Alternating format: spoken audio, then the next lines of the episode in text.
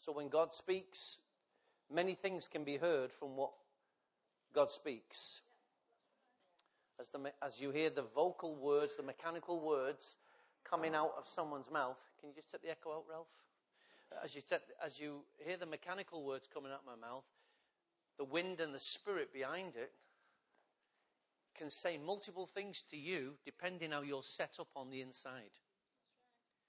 If you're able to hear with your spiritual ears and see with your spiritual eyes, what a man says can mean a lot more than what he said. It all depends how you're wired up on the inside to receive. Yes? If you're so mechanical, that's why when people take notes, the objective of taking notes in, in a setting like this, there's many meetings where the context changes. But in a meeting like this, you're not supposed to write down, if you're going to write any notes at all, you don't write down everything I say. That's what a CD's for, or the, the MP3's there for. You write down what your heart captures. What, you, what your heart captures is what your spiritualizing is heard. You don't need a transcript of what I said. Yes? So even when I go to places like Malaysia and people are typing, you know, I don't know, some people don't write a note. I'm thinking, what's the point of coming if you don't write a note? But I take a lot of notes, but I don't take transcript notes. I take the things that are feeding my spirit. And I've learned to increase my capacity. And then what happens is when I bring them home and I begin to read them, again I hear different things. So the, the message never stops speaking to me. Why? Because I'm set up to receive one thing you've said, two things, three things, four things. I can hear. I can hear on multi levels. It depends how well you sharpen that inner, you know, frequency on the inside. Don't just get so analytical, mechanical that you just get what I'm saying. Get what the Spirit is saying to you, the church. Not what you're hearing coming out of my mouth, but what is being said to you, the church. Because when you come to church, you come for God to speak to you. You don't come to hear me, you come to hear what God is speaking through me or whoever it is who's speaking. So you must address your ears, tune your spirit to hear what God is saying. That which I've received from the Lord, the Bible says. So you need to receive unto you this morning. That comes from the Spirit to you. Though it comes through a human voice, a human channel, it's Spirit. My words are life and health to those who find them.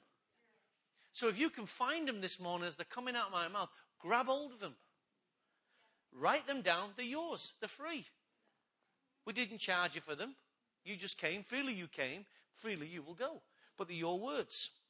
You know, it comes to my mind on this Remembrance Day that a lot of blood was shed.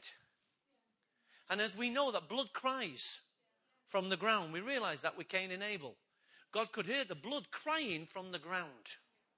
And as he heard the blood crying from the ground, God answered that cry by giving Jesus his own son.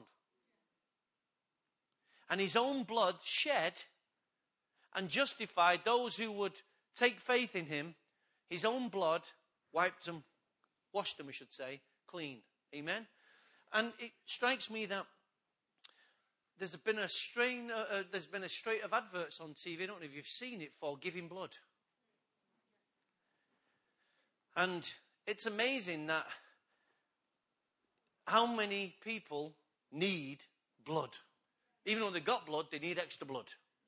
Now, Carol's rhesus negative.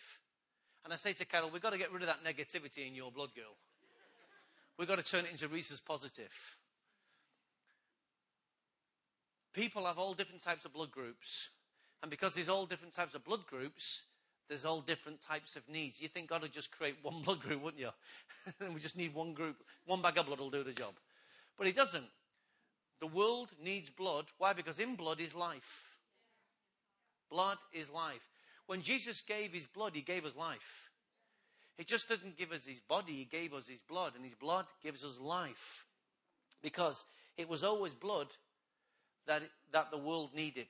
A blood sacrifice, not just a sacrifice, a blood sacrifice. And blood keeps you alive.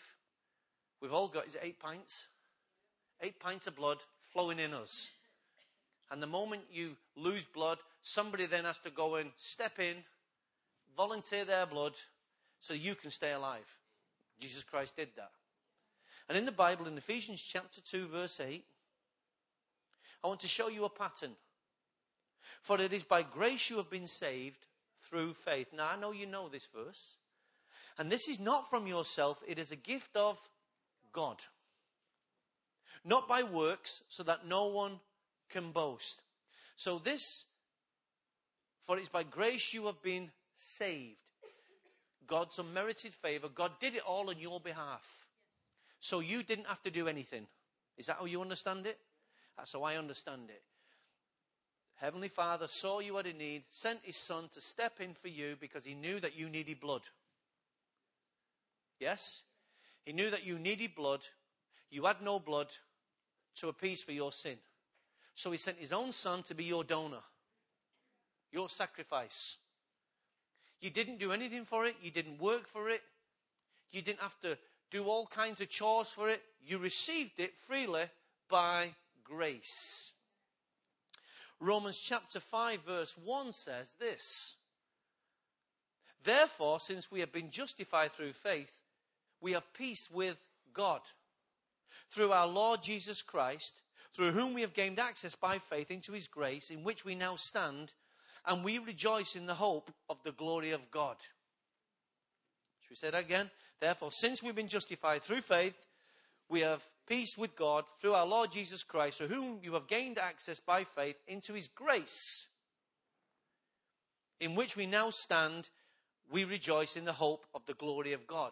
So we're going to link those two scriptures together Ephesians 2, verse 8, with Romans 5, chapter, uh, chapter 5, verse 1. And this is what we get. We didn't know Jesus until he revealed himself to our hearts. Is that true? We couldn't enter into grace until grace came looking for us. Come on. It is through grace that you are saved. So grace came looking for you. Grace came looking for you. So the Father's grace towards you, knowing that your heart, His heart is towards you, because His heart is none that should none should perish, but have everlasting life. So God comes with His grace to you to see if you will choose Him. Yeah, you didn't do anything. You're walking down the road. Someone comes along, starts speaking to you, or you, maybe no one speaks to you. You're walking down the road. You have a thought, and a thought leads to you calling out for a higher being. Grace overshadowed you, grace came looking for you. But here, here's what we see that we were sinful objects, we were objects of wrath. Was we not? Our destiny was sealed. We are sinful, therefore we must be punished. And punishment will lead to judgment. Judgment will lead to separation from God. Is that how you understand it? That's how I understand it. So, had grace not come looking for us, that was our future. Wow. But when grace came looking for me and the blood of Jesus paid the price and stepped in for me, through justification, I entered into faith. Yeah? And entered into peace with God. But here it is through blood, through the blood and repentance, you're justified. Through the blood and then your repentance, the blood works with your repentance. Yes? So the blood and your repentance work together, and the result is that you are now justified. Okay, blood, repentance equals justified. You're justif- in other words, you're just now, you're no longer condemned. You had someone speaking for you in the dock. You had someone acting on your behalf. You're now justified. You're no longer a sinner. You've now been forgiven. Blood and repentance equals justification. Yes? They combined together. This is what happens when grace comes looking for you. Watch the pattern here blood, repentance together. His blood, your repentance, equals justification. Next one. Through justification, you now enter into faith. Through justification, because he's now stood for you in the dock and said, my blood, I've offered you my blood, you've taken my blood, you're now justified. Now you're justified, you now qualify for faith. You qualify for faith. Now he gives you his faith. You getting this? This is what happens when grace comes looking for you. Don't mean Tom's grace. When she comes looking for you, you're gone. Through justification, we enter into faith. Through faith, we now enter into peace with God. So just backtrack in case you're not sure. Through blood, through the blood of Jesus, he offers us repentance. When, when, we, when we repent and say, my, uh, you know, you, you are the way, the truth, the life. I need a savior. I enter into justification. I'm justified. He's bought the price. He's paid the price. Right. When I enter into justification, I now enter into faith. He gives me his faith. Through faith, I now enter into the peace of God. Who needs the peace of God? I need the peace of God. Through Jesus Christ, I now gain access by faith into grace. By faith into grace. A step into what was offered to me originally. By faith.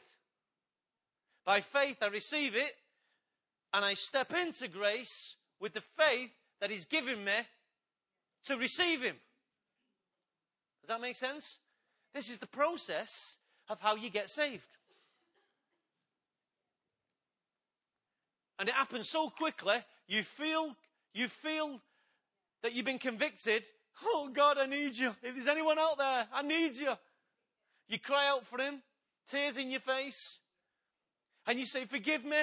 I need a Savior. Come into my life, change my life. You did it all through a cry. But the process, the, the you know, the, the coding going on behind it is a process. Blood, repentance, justification. Justification leads to faith. Faith allows us to enter into the peace of God. It feels right what you're doing. And then through Jesus Christ, we gained access by faith into grace. This grace that you didn't work for was given to you. The faith you didn't, you didn't have is given to you. Everything's given to you so you can get in on the journey. Or you can get in on the offer.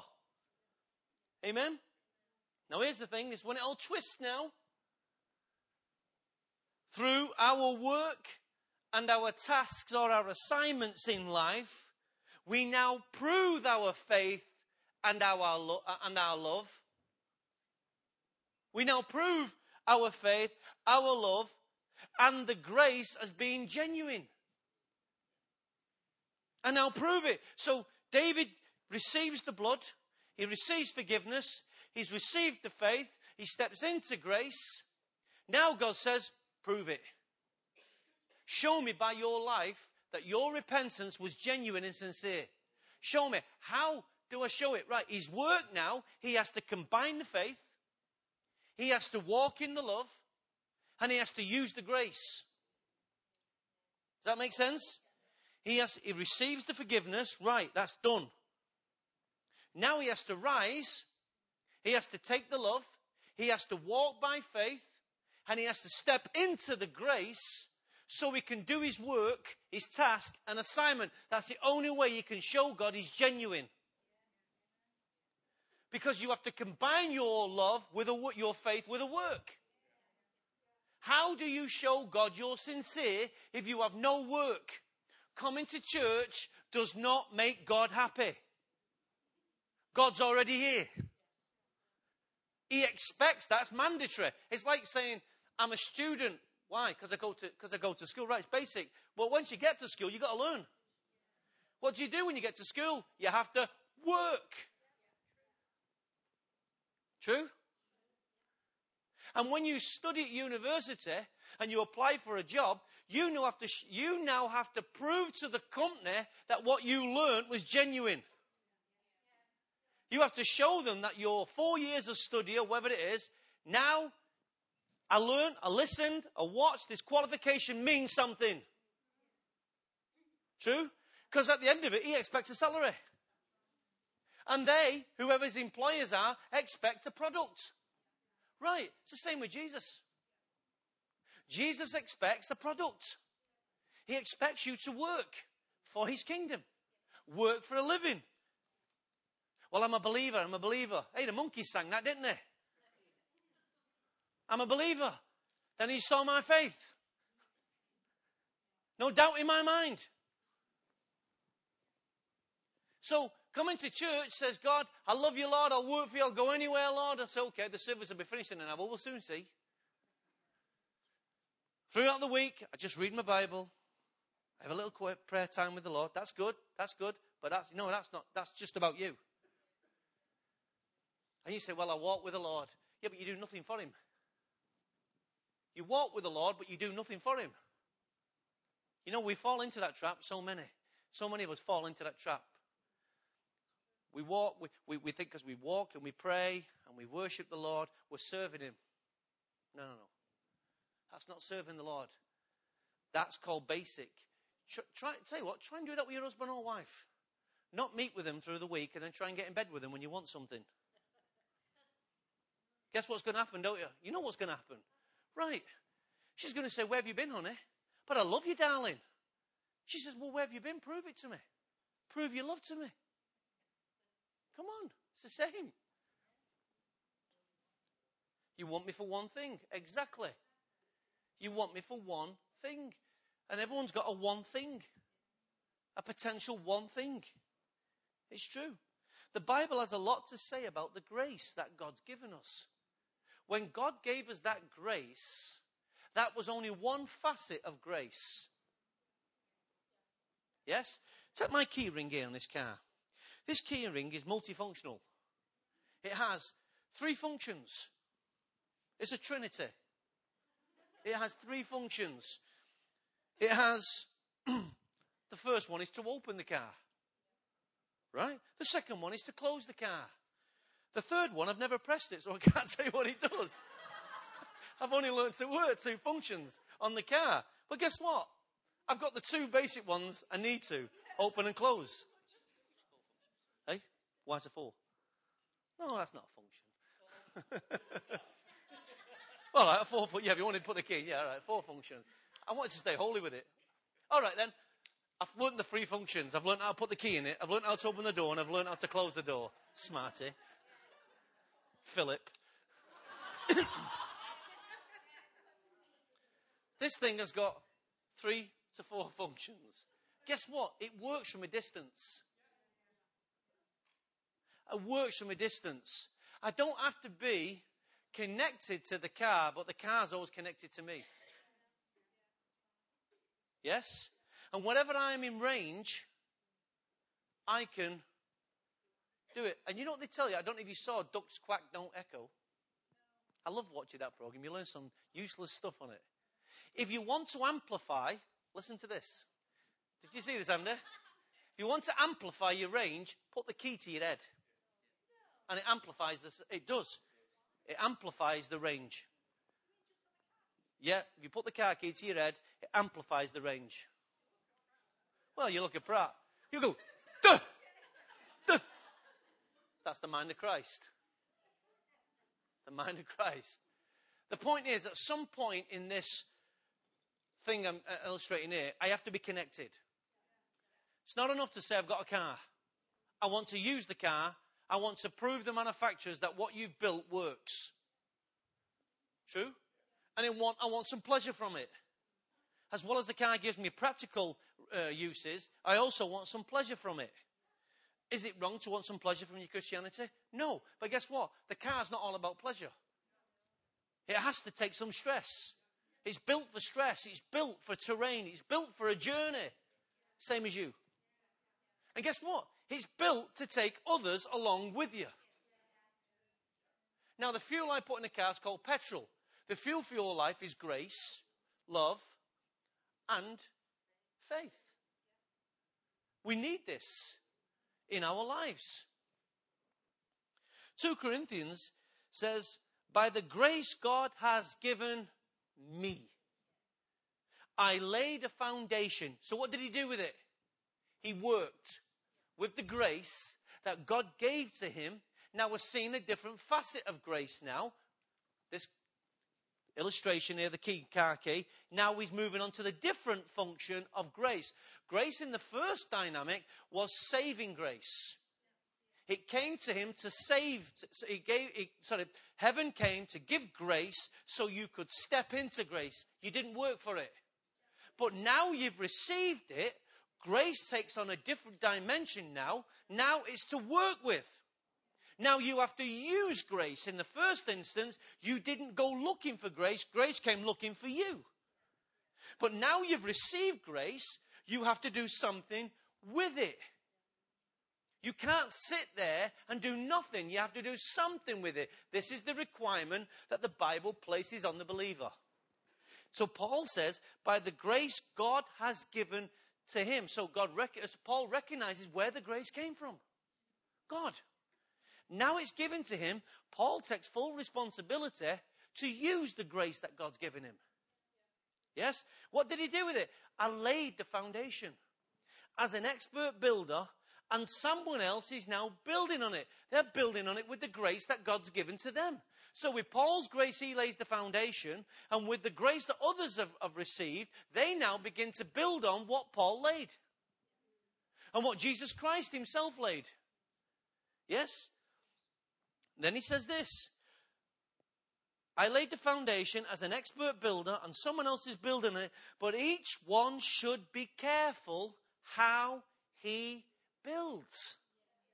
For no one can lay any foundation other than the one already laid, which is Christ Jesus. So when grace came looking for you, it brought Christ Jesus.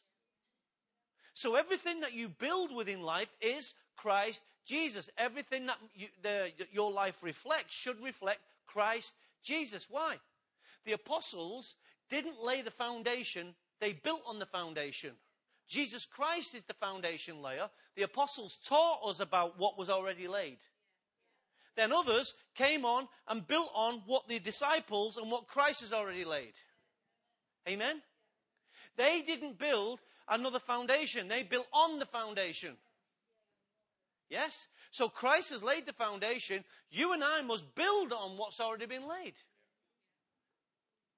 Grace, when grace comes looking for you, you either get saved with it and then you need to use grace to build on it. Yeah? It takes as much grace to lay a foundation as it does to build on one. It takes as much grace to lay a foundation as it does to build on one. I'm very mindful of the fact that my life, my ministry in this house is built based on what my forefathers labored for. Yes? Even without us agreeing on everything even taking into account that their generation, their revelation, their understanding is different from our generation's revelation and our understanding. That doesn't matter. Christ was still laid. The foundation of Christ was laid in this house. So that anyone, any other generation coming in, building upon, could, could have a, at least another platform they could have leverage to proclaim Christ clearer. Because somebody else had gone before us. You don't just decide, I didn't start this church. I'm not building this church now. Jesus is. I'm not building the church. I'm realizing this more and more. I can't change you. I cannot change. You know how I know that, don't you? Because I've tried. If I just want to maintain you, I can just say things to keep you happy. But to change you, Jesus, it's your, your people, they're your church, you must change him. He says, okay, you say what I need you to say. You do what I need you to do. And as you do that, I'll change him en route. But I can't change you. But Lord, Lord knows I've prayed for many of you. Change that person, Lord. Change this person, Lord. Lord says, I think someone else might need changing in the process. Me. Then my wife says, Don't worry, Lord, I'll change him. And then I say to the Lord, Don't worry, Lord, I'll change her. And the Lord says, Neither of you can change each other. If you don't submit to me, you can change things, but you can't change people. You can change things in a, in a marriage, but you can't change your wife or your husband. Quit trying. The husband's job is to pray for his wife, and in that prayer, praying for his wife, he's dealing with those issues in the spirit that he knows he can't deal with in the flesh. Yes? And then there'll be time and an opportunity where they can discuss those things. But he's sown that into the spirit first. Rather than talking to her, she gives him a mouthful or he gives her a mouthful, and then you go to pray about it. It's too late then. Yeah? If you want to pull a weed up, what do you do? Spiritually, water the ground. Water the ground first. And as you water the ground, let the ground be soft, you can pull the weed up, it's a lot easier. In the spirit. Some conversations you can't have until you've prayed about them. And when I say pray about it, I don't mean you had one prayer meeting with the Lord about it. You'll never change your partner without praying for him first. Yes? And in that, when you're praying for her, say, Lord, change me. Don't just pray for her like she's the only one got to change. Be smart enough to think, God, not that I think I might need changing. I know I need changing. So, Lord, change us, change the pair of us. Make this house a blessed house. Amen. So it takes just as much grace to lay a foundation. Every man and woman who get married lay a foundation in their house. But guess what? Your pattern was your mother and father, if you had one. So they laid a foundation for you to build. But in you building, you're also laying your own foundation for your children. Yes? So everyone is need, everyone is either building on a foundation or laying a foundation. And then you become a grandparent, you learn to lay another foundation. Yeah? It's just the way life is. But we, we build and, and lay foundations with grace. God's grace. So, I've realized that if all we want to do is run a church, emphasize run a church, we don't run a church, we lead one. If all I want to do is run a church, all I need is good organization and good management. I don't need grace. I just need organization and management. And again, you know I know that because I've tried both ways. I know which one works and which one doesn't work. And you've tried to do things in your own strength, have you not? Oh, of course you have. And you've worked with the grace of God in your life. And you know which one's easier and which one's harder. You know, even the grace of God doesn't make it easy. It's still hard work. But it's easier. It's better than strife. Yeah? It's smoother, yeah. So it's a lot better than strife. Is that true?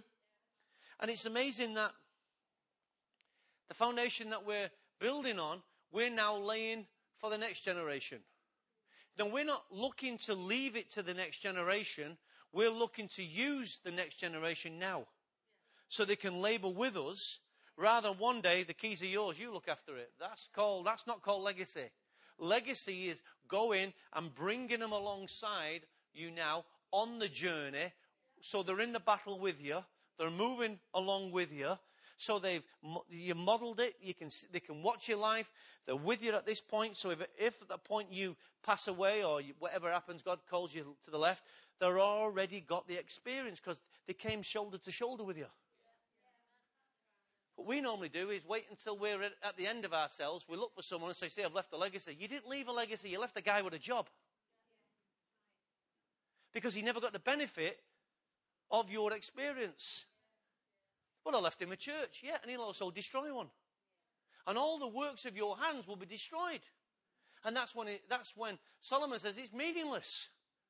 What does it, what, what, wisdom is there to build everything only to leave, to worry about the one I've got to leave it to? But with legacy, you don't worry. You're confident that these sons and daughters are the ones that carry in the grace.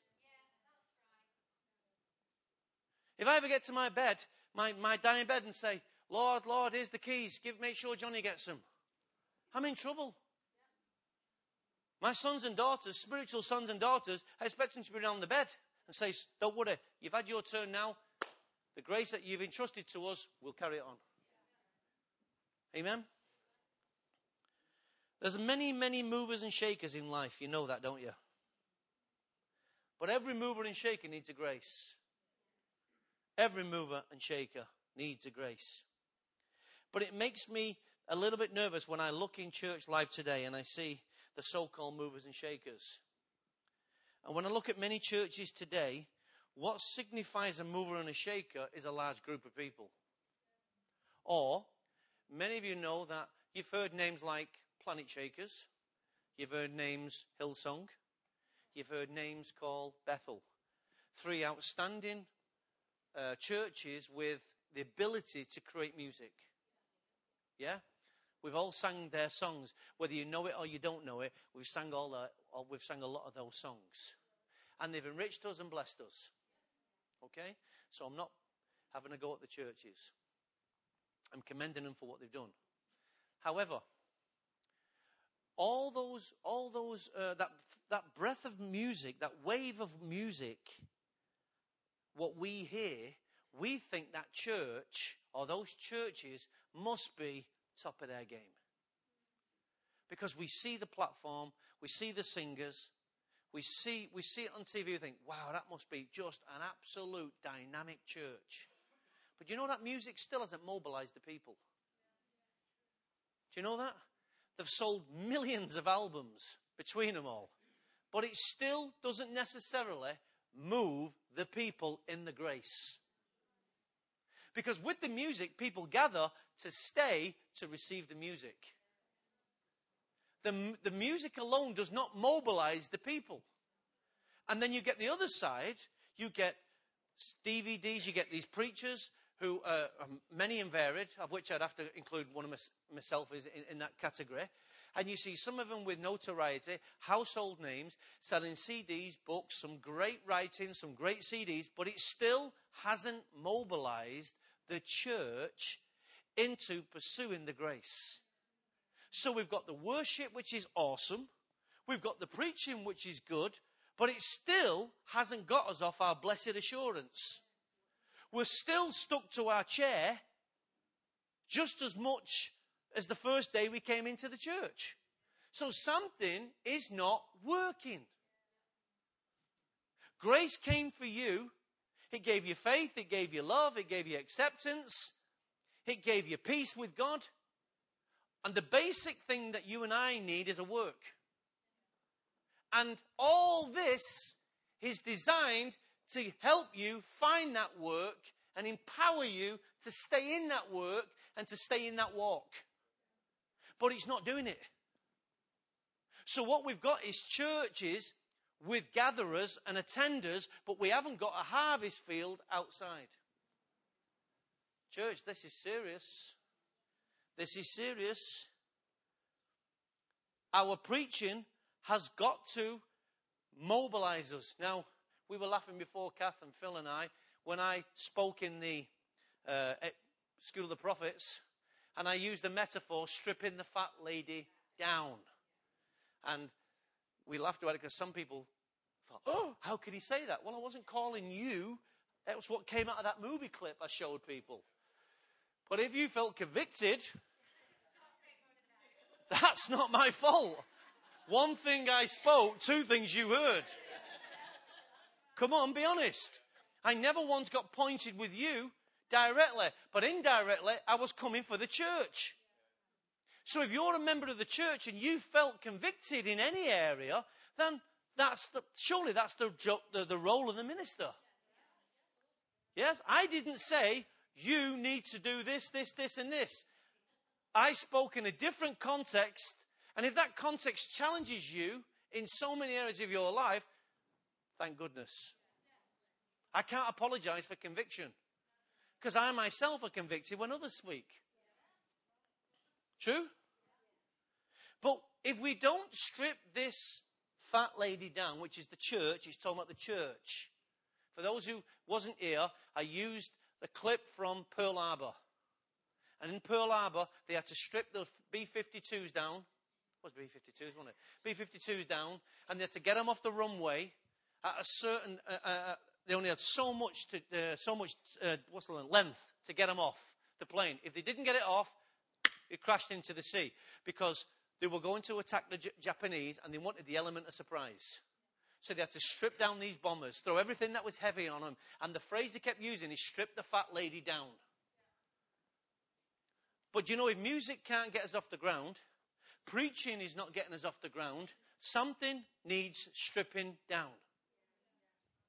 If the grace is there and we're not using it, then flesh and blood is in the way. Structure, flesh and blood structures are in the way.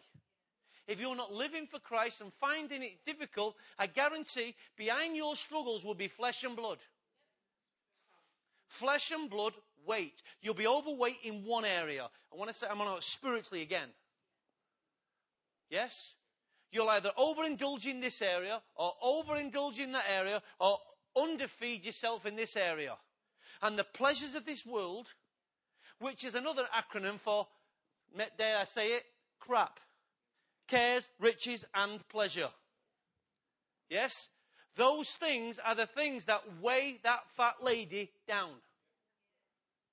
And the Bible says, for the sins that so easily entangle us, flesh and blood is behind every limitation that you put your, on yourself.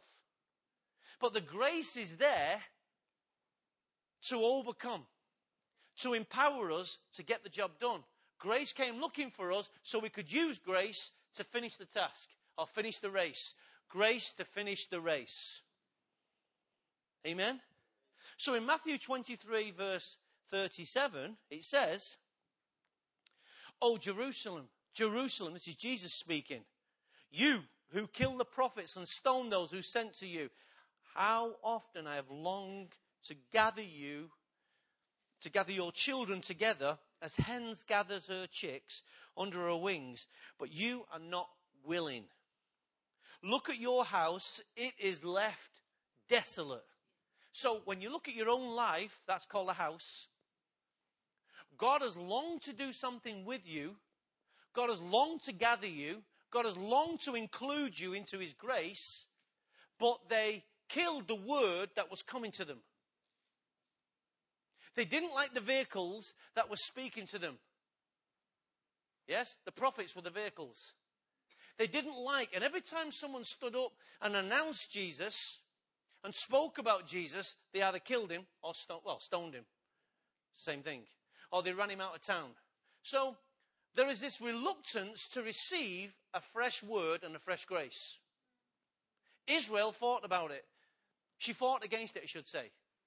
So much so, Jesus says, I came to you, you didn't want to know, right? I'm now going to the Gentiles. That means anyone who's not a Jew. You had your moment, guys. I came looking for you. I wanted to gather you as a nation, but you would not listen. So now I'm going to have to go to those outside, the ones you don't like, the Gentiles.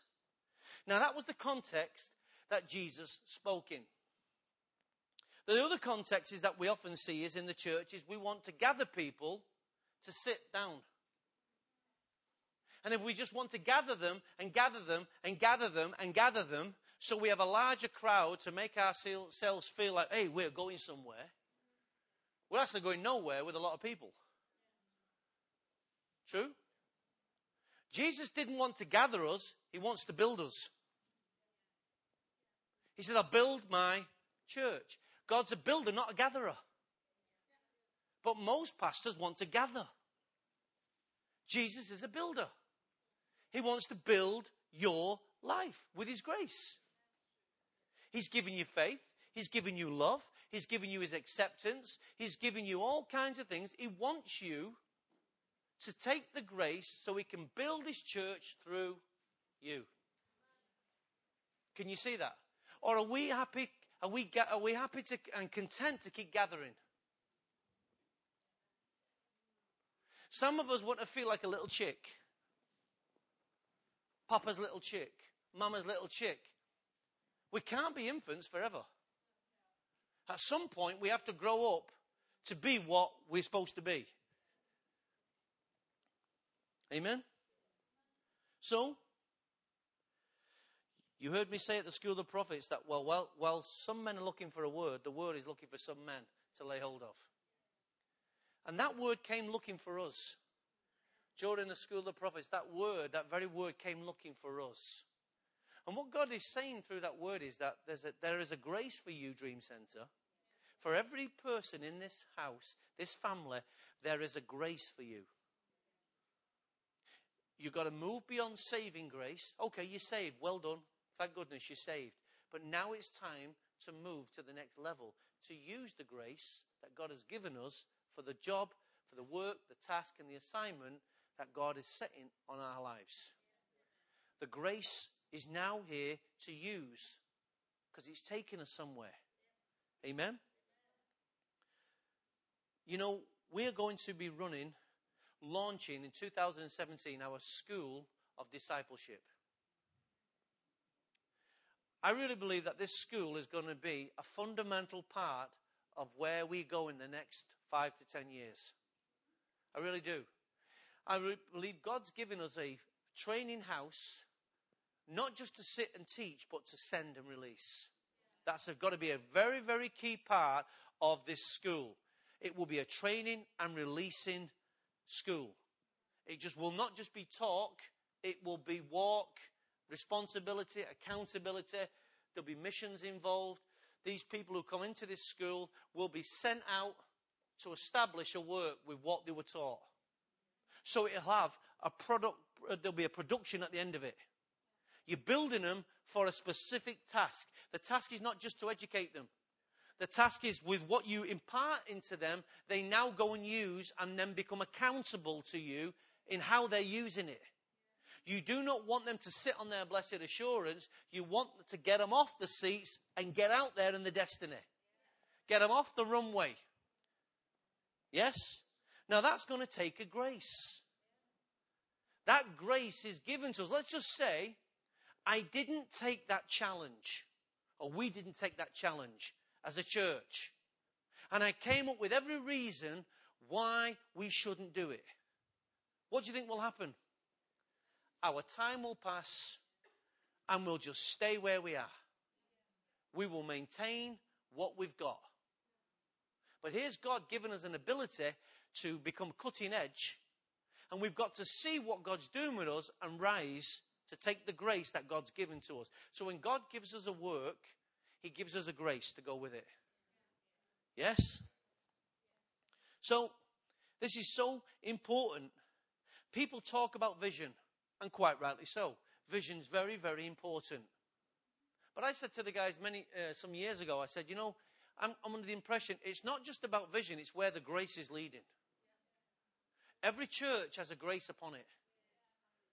And it's all right having your vision, and vision's good. We need a vision. So I'm not decrying vision. We need vision. Without vision, people perish. But without grace, you don't get the job done. Vision is great for stirring and educating people. But grace is given is to sustain the people to finish the work. Hello? I want to try and help you this morning to move past whatever thoughts you had about grace. I want to inc- uh, widen your horizon. You, you, let's move past saving grace. Let's move past. If, we, if, you're born again this morning, let's move past saving grace. Me and Jesus, we're just one. Right, okay. Establish that. Now do something with what you've received. Blessed assurance, Jesus is mine. Okay, that's true. I am my Savior. Now need to do something. Yes? So we need to move into the dynamics of grace, not just dynamic. There are dimensions of grace, not just dynamic. If grace was only saving, it's only got one dynamic. It's powerful, powerful as it is, but there are more dimensions of grace that God wants us to step into. It's empowering grace, sustaining grace, grace to finish the race. Yes? So, if you go to Acts 4, verse 33, it says, with great power, in Acts 4, verse 33, with great power, the apostles continue to testify to the resurrection of the Lord Jesus, and much grace was upon them all. How much grace? Much. And who was it on? All. What were they doing? Testifying. They were working with what they'd received. Say it again. With great power. So power. And the apostles continued to testify to the resurrection. So they were talking about the saving grace Here's what they were doing. They were going with the saving, they were talking about the saving grace, but they had moved into another dimension of grace. They were into the working grace, the sustaining grace. With great power and miracles, they were talking to other people about the saving grace of Christ. But great grace was on them all. There isn't just an anointing for the preacher. there is a grace for us all. For us all. All. Who determines the all? You. Whether you're part of it. If you just come to church and just, and just read your Bible, then what grace do you need other than saving grace? But if you're going to get involved in the work, then that work needs to be on all those who get involved in the work. And age is not a disqualification. The fact that you're still alive is a work. You've heard me say this before. Because who determines the age? Who determines the age? No man can determine the age. It's in your spirit to determine I'm finished or I'm not finished. Find the grace for the race. Find the grace for the race. Doesn't matter how old you are. Many of you can't run up hills. It's all right. We're not asking you to run up an hill. He's not asking you to run up an hill. Right? Many of you can't do a lot of things as age goes. Your best days pass you by. You have to adjust. Don't you? Right then. So in your adjusting, you have to find the grace to adjust. You have to find, listen, don't find the grace to rust. find the grace to, ju- to adjust. Yeah? We don't want rust. We want adjustments. You've got to find that grace to adjust so God can use me. Pioneer new areas. Learn new things. You're not finished. I might be old as long as you listen, your brain's still working. Look at Stephen Hawkins. Oh, yeah, yeah, yeah. Well, it's all right for him. How's it all right for him?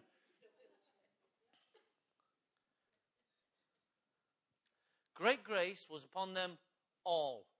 Dream Center 2015, November. What's the date today? 8th. Grace, great grace is common on us all. We read or we heard together corporately on the Sunday, the last Sunday after the, uh, after the School of the Prophets, and we heard Pastor Peter prophesy over us as a people, or over me, meaning us. Right? That was already the point of contact. And it talked about the grace, there was a greater grace coming upon us. And because one thing he said, two things I heard, I captured it in my spirit. And God is speaking to me about this now. Why? Because that's what the word that God wanted to communicate to me and I've been searching for for a while. So God used it. In all the private conversations I had with Pastor Pete when he was here, never did he say that. Why? Because he wasn't, he was prophesying it, not talking about it. I like to think it came from heaven. It witnesses with me. And this is the reason why this grace will come to strip us down. This grace is coming to strip us down, to get us lean so we can get off that runway. To get that school off the runway, we have to strip down. Do you know that? And here's what we see is I want to make sure I'm saying the right thing here. Acts chapter 2. Sorry, Acts chapter 11, sorry, verse 21. To move into this dimension the prophetic word spoke about a Barnabas spirit that was coming upon my life to encourage us to get to this next stage. So there was something coming upon me to help empower and encourage us to get to that next stage. True? How does, you know, please don't think it's only me being used here. No. It's the, the us is always the main issue here. So God speaks to me as a leader because I can see the prophetic doors that are opening. So as I incline my ear, get the word, is so that I can move you to what God's revealing to me. So then He reveals it to us. Yes? It's not about me receiving, it's about us. The corporate us. US. Us. And in Acts chapter 11, it said, The Lord's hand was with them. And a great number of people believed and turned to the Lord. That's the saving grace. Now, News of this reached the ears of the church at Jerusalem, and they sent Barnabas to Antioch. So there's a man that God wants to use. He arrived and saw the evidence of the grace of God. He was glad and encouraged them all to remain true to the Lord with all their hearts, just like I try and do with you. He was a good man, full of the Holy Ghost and faith, and a great number of people were brought to the Lord. So what did he use? He used his saving grace. He used his faith, he used his peace, Amen? And he used the grace to do what he was doing, and then he recognized grace was working in others. But the grace of God was also upon him. Yes? So it just wasn't given to one person. And then in Acts chapter 11, verse 25, he says, And Barnabas sent to Tarsus to look for Saul, and when he found him, he brought him to Antioch. So for the whole year, Barnabas and Saul met with the church and taught great numbers of people, and the disciples were called Christians first at Antioch. So watch this. The grace of God came upon Barnabas' life. Barnabas could see, he felt a certain stirring to help people, to work with people. He saw, that he heard that God was breaking out in Antioch. Yes? So the first thing Paul did was went and got somebody else to join him in the work. Can you see that? He went and got Saul, which is Paul. So it's like me going getting David, me getting Phil, getting this David, getting some of the other people, and bringing them alongside. Why? For one whole year, they stayed and taught in one place. Now you've got to remember about Antioch. Antioch was the first time the church broke into and beyond Jewish culture. So it broke into a, a multicultural church. The Jews and the Gentiles were all together in one place. It was an apostolic church. Okay? But Barnabas didn't think, you know what? What a great opportunity I've got to build my name and my ministry.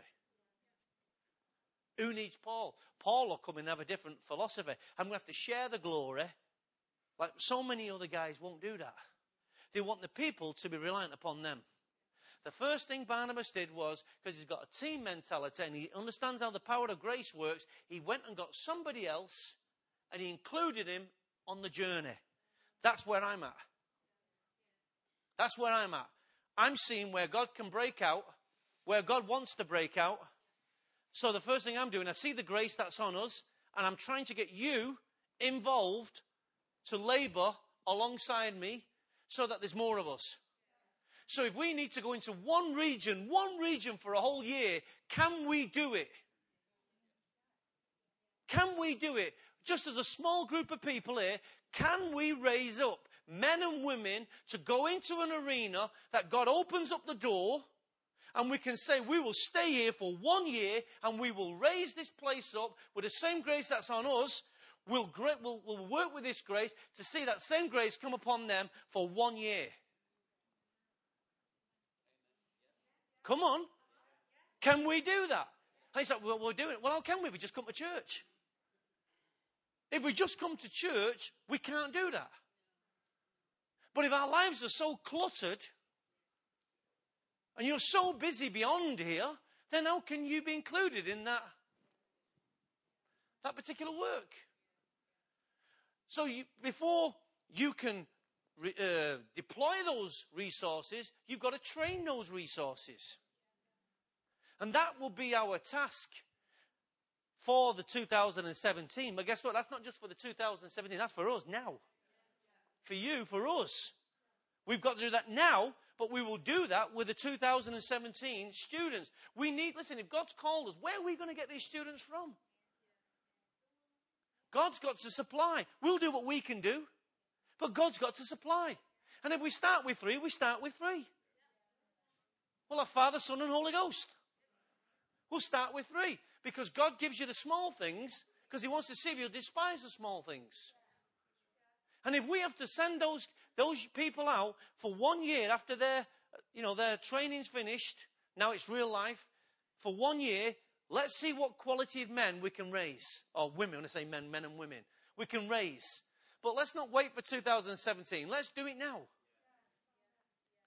My, my desire is to be able to say, right, I need you over there for the next XYZ. Can you, can you run that thing?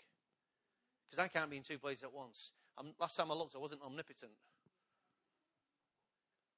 Right? And I've got some qualities, but I ain't one of them. But I don't need to be in two places when I've got two people, three people, four people, five people, we can be in five places at the same time. Amen? How many of you believe this is possible? Now, you see, that grace has to come upon us as a house. It cannot just come upon the leadership. Now, let me give you an insight why that grace must come upon us. I said to the guys, the moment I felt this was stirring in my spirit, I said, This grace must come upon everybody. It cannot just come upon us as the leaders, those who are teaching. Why? Because you know what will happen is you will always de- if you can never if you can never mobilize the people to get to bring their hearts into this, you'll be talking about it on a Sunday and they'll all be disconnected. They'll all be disconnected. There'll be something going on here, but you'll have two churches going on at the same time. That's where I went wrong with Iranians. There was two churches going on here, and I paid the price heavily. And you did because you never got my time and attention. I felt like José Mourinho was fighting too many wars and too many fronts, and the church was taking a hell of a beating. Because you don't fight wars on too many fronts. You fight it on one front if you can. So we need house parents. Oh, you need a grace to be a house parent. These guys are house parents. World calls it something different, but they've housed, they're house parents. And you think, well, I can't do anything. You could become a house parent. You've, some of, many of you got beautiful homes. You've got a bedroom upstairs. Well, I'm just keeping it for my kids. Well, okay. Why not just extend your family? That's a way of helping, serving. Can you take someone in and feed them? And look after them and not expect anything for it. If you get something for it, it's a bonus. But your first heart is the woman of Samaria saw the prophet coming through, and the first thing was, let's make a room upstairs for this man. She didn't say, Do you fancy renting a room? She didn't. She made room for him. You know everybody in Southern Lights? When I first saw this in Southern Lights, I thought they all got paid. For years, I thought they all got paid. House parents get nothing. That doesn't mean to say we can't give anything to our house parents, but the point is, let's not talk terms and conditions. Let's just talk heart first. Yes? Just make room for someone, and then we'll see what happens. We need the graces to come upon us to do this. It does. Some, some people have already talked, we're making plans now for this happen. Brilliant. That's a great that's a great evidence to my heart that God is already going before us. He's making room for us. We're looking to do something to accommodate those students. We have to put them somewhere. Yes? So the grace has to come upon us. Then there needs to be grace to, to administrate it. To run the school on an economic, financial, sensible level. That has to be a grace. Has to come upon us. We can't keep putting that on Emma Duffield. Emma's got responsibilities in other areas. We can't keep expecting Emma to look after that. Others have to rise up to carry that grace. You've got your natural skill and you've got your God given talent. If they can be combined. Now, people will come to me and say, I'd like to be considered. Okay, thank you. You will be considered. That doesn't mean say you'll be chosen. That means you'll be considered. Because you don't know how many others. If you're the only one, you get the job. You know that, don't you? Then there needs to be a grace coming upon the ministries or the ministers who are going to impart their wisdom, their knowledge, their gift into that school. Many of you, I would want you to get in and take a lesson. Because by now, many of you should be teachers. Many of you should be teachers. And if I put you in a care group and say, right, speak to us tonight, you always go back to your testimony. Can't you move beyond your testimony? Have something to say. By now, we should be teachers. You've received enough for you to be more than you actually are. But if you just sit down there with your every day with Jesus, that's beautiful. You sit down with your every day with Jesus. Well, let's just take Jesus beyond your everyday. At some point, Jesus wants to be known and heard and made known. So you've got to, we, we're going to ask, We, we will be expecting some of you to say, right, can you take a Wednesday session? This is what you're going to be talking about. Yeah, what do you mean? There is no. Well, you find now, church, this grace must come upon us. Well, I'm not a gifted speaker. How do you know? Let your listeners determine that. And then the grace needs to come upon us for the financiers. That means giving money. Servants, to make sure whatever needs doing. To observe the, to observe the people who are going through. Let's just say we get some overseas students. And let's just say those who come have basically got nothing by the time they get here. Are we observant as a house to make to observe them and to go and buy them something, just because we've observed from a distance, they might need some clothes. They might need some spray stuff. There might be an aroma in the room, and we might need to help them. Right? Because hygiene, Phil and I know that when you come from the nations, not everyone shares the same values. When you say lift your holy hands, you say not you. the word pingu or Pongu. Seriously, seriously, seriously. Hygiene is not an automatic given when you travel around. And uh, the only thing you can do is just to encourage them. Hey, let me introduce you to this. How it works is you lift your hand, you spray. You wash first. But we need to, listen, we need, if I use this phrase very carefully, we need parents and mothers and fathers who can, mother and father in that physical sense, some of the needs that they'll see in the school. Come on. This grace must come upon us to do this work because it's a very, it's God's work. And you can't, if you detach yourself, or it's something that we do, oh yeah, we have a discipleship, yeah, oh, it's something we do, or they do. Do we? Do we still do it? Yeah, we still do it, yeah. If you're always detached from it, you can never be included. See, that's, that's just a small way you can, pay a, you can play a part in this.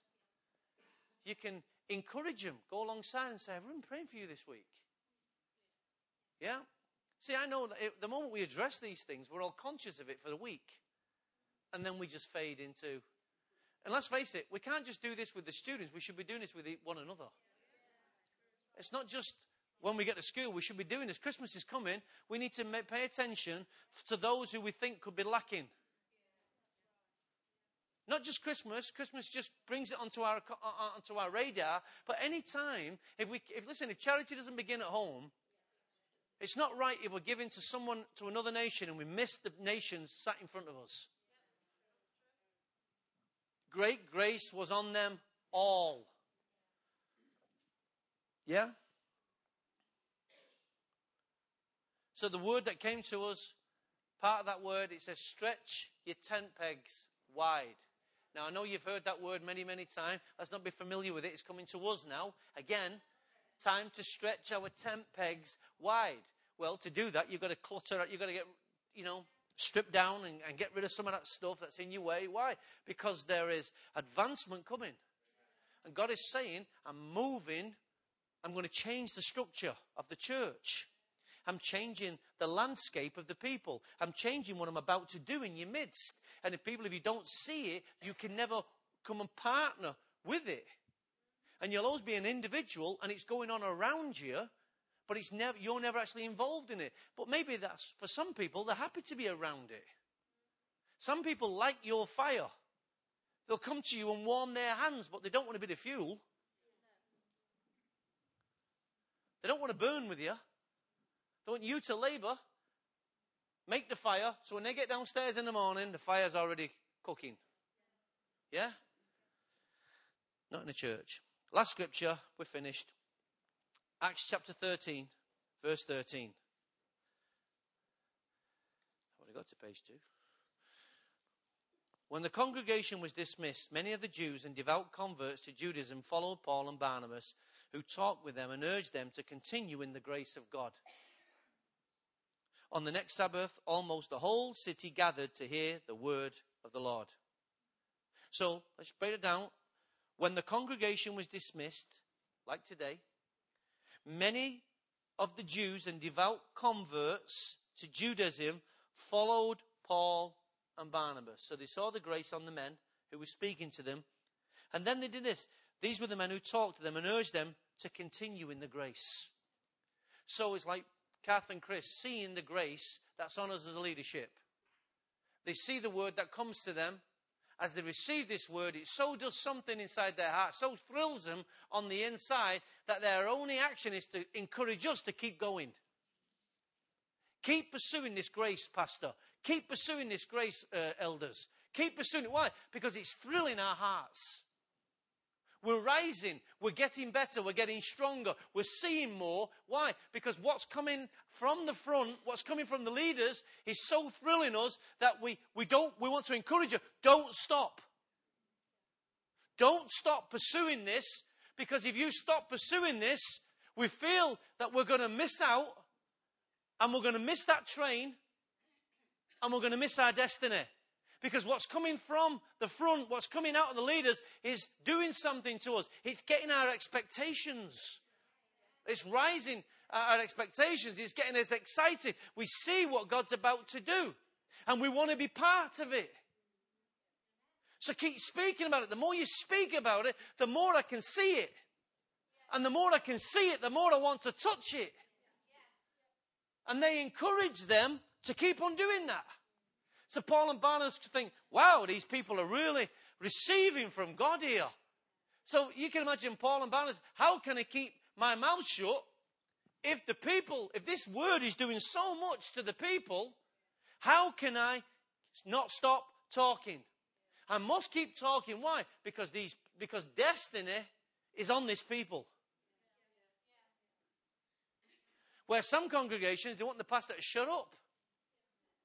You're talking too much. You're talking too long. Da da da da da da da. But they had that spirit in this scripture that they went to Paul and Barnabas and encouraged them to keep on speaking.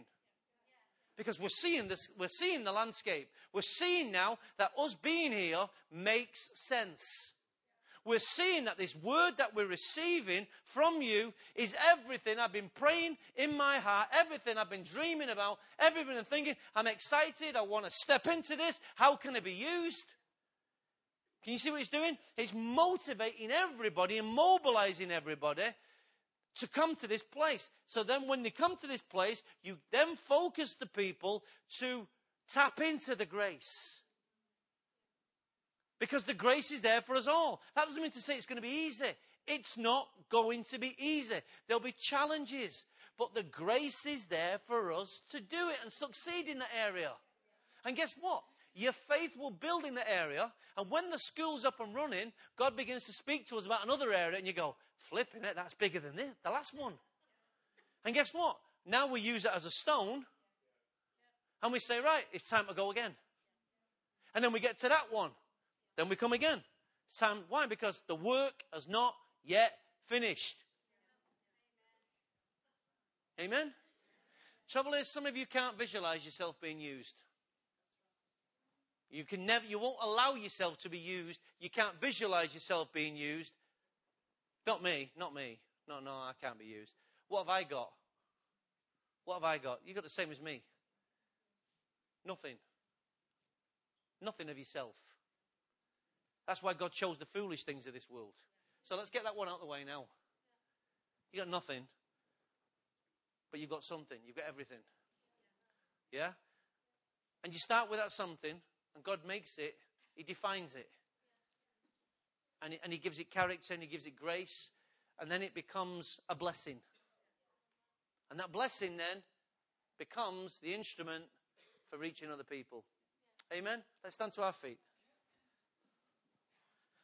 Great grace was upon them all.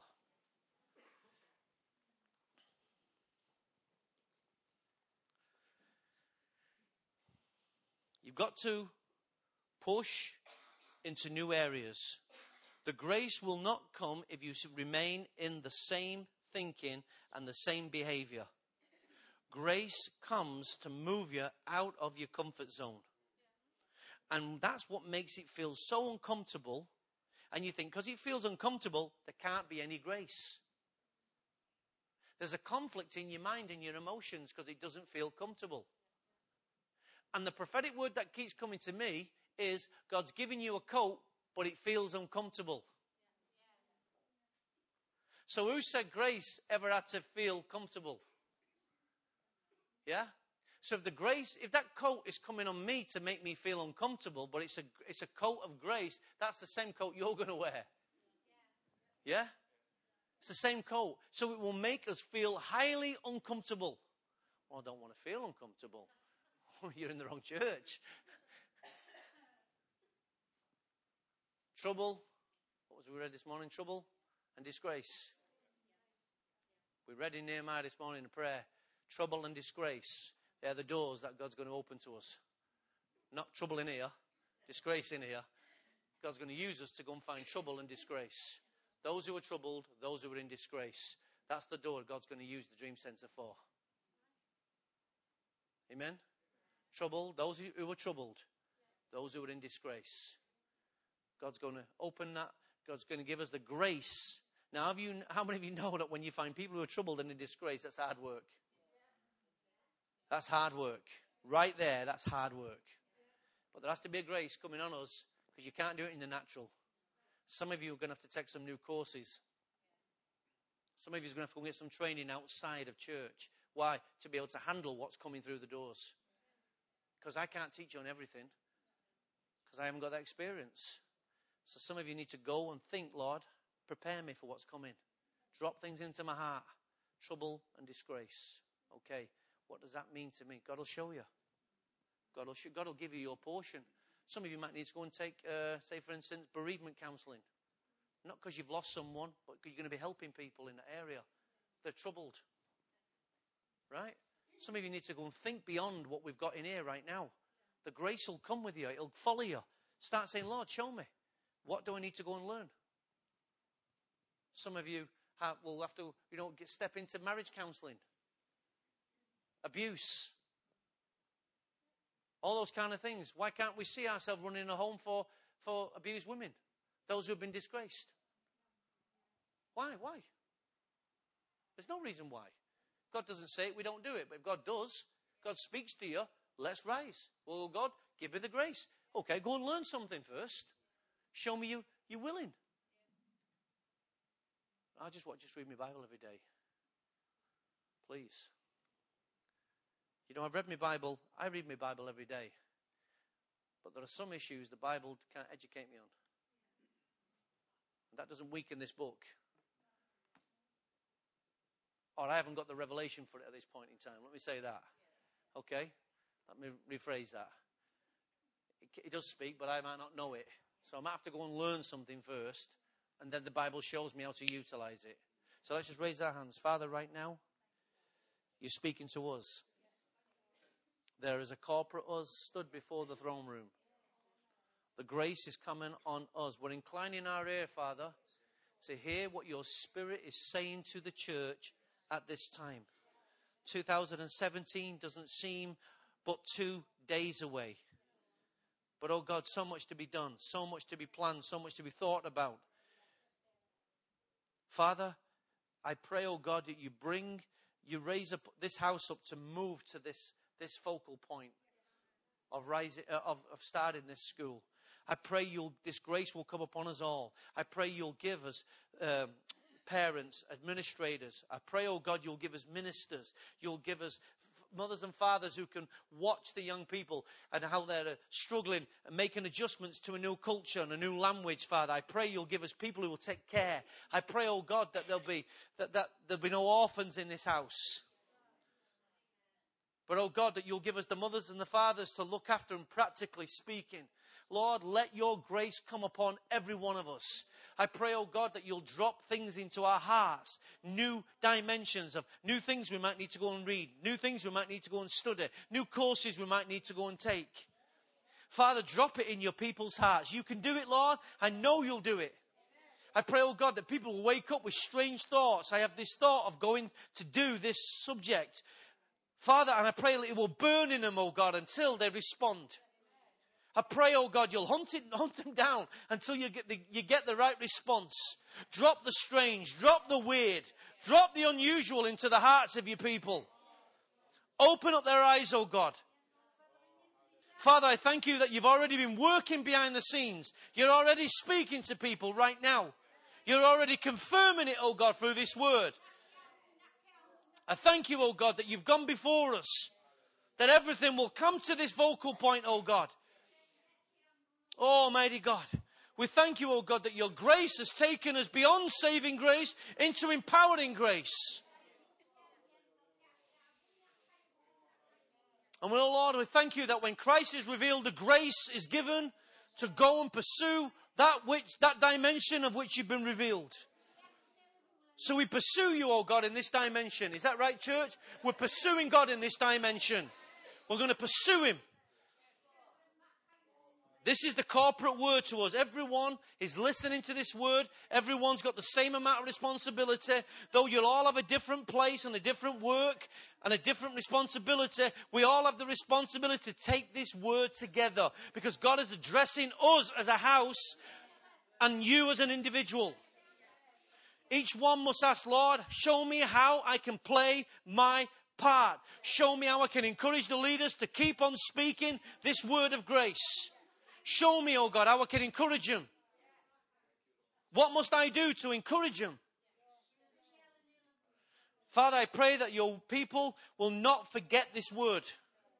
I pray it will burn in their hearts. And each man and woman will seek you out privately as to their role and responsibility. And great grace was upon us all. And they saw the power and the miracles that was being done by the apostles and they saw that great grace was upon them all. Father, let this be our portion. Come on, just raise your hands. If, that, if, if, there's an, if there is a yes and an amen in your heart, let it be heard before heaven today. Lord, give me the grace for this. I promise you, Lord, I'll seek you, Lord. I will seek you for this. we will do what we can. And Lord, you know what's in my heart and I may have a husband or a wife who's not at that place, Lord, let your grace move upon my partner, my husband, my wife, my children. Lord, make room in my family, oh God, for what you're about to do. Get my family ready, oh God. Show me, Lord, how to maneuver. Show me how to minister to my husband, my wife, to my children. Show me how to pray, oh God, so that we can give you an inroad into the family. Show me, oh God, I'm getting ready for this journey. We can do this, church. We can do it. God's grace is upon us. We just need to make some adjustments. Oh, Father, we don't know how to touch.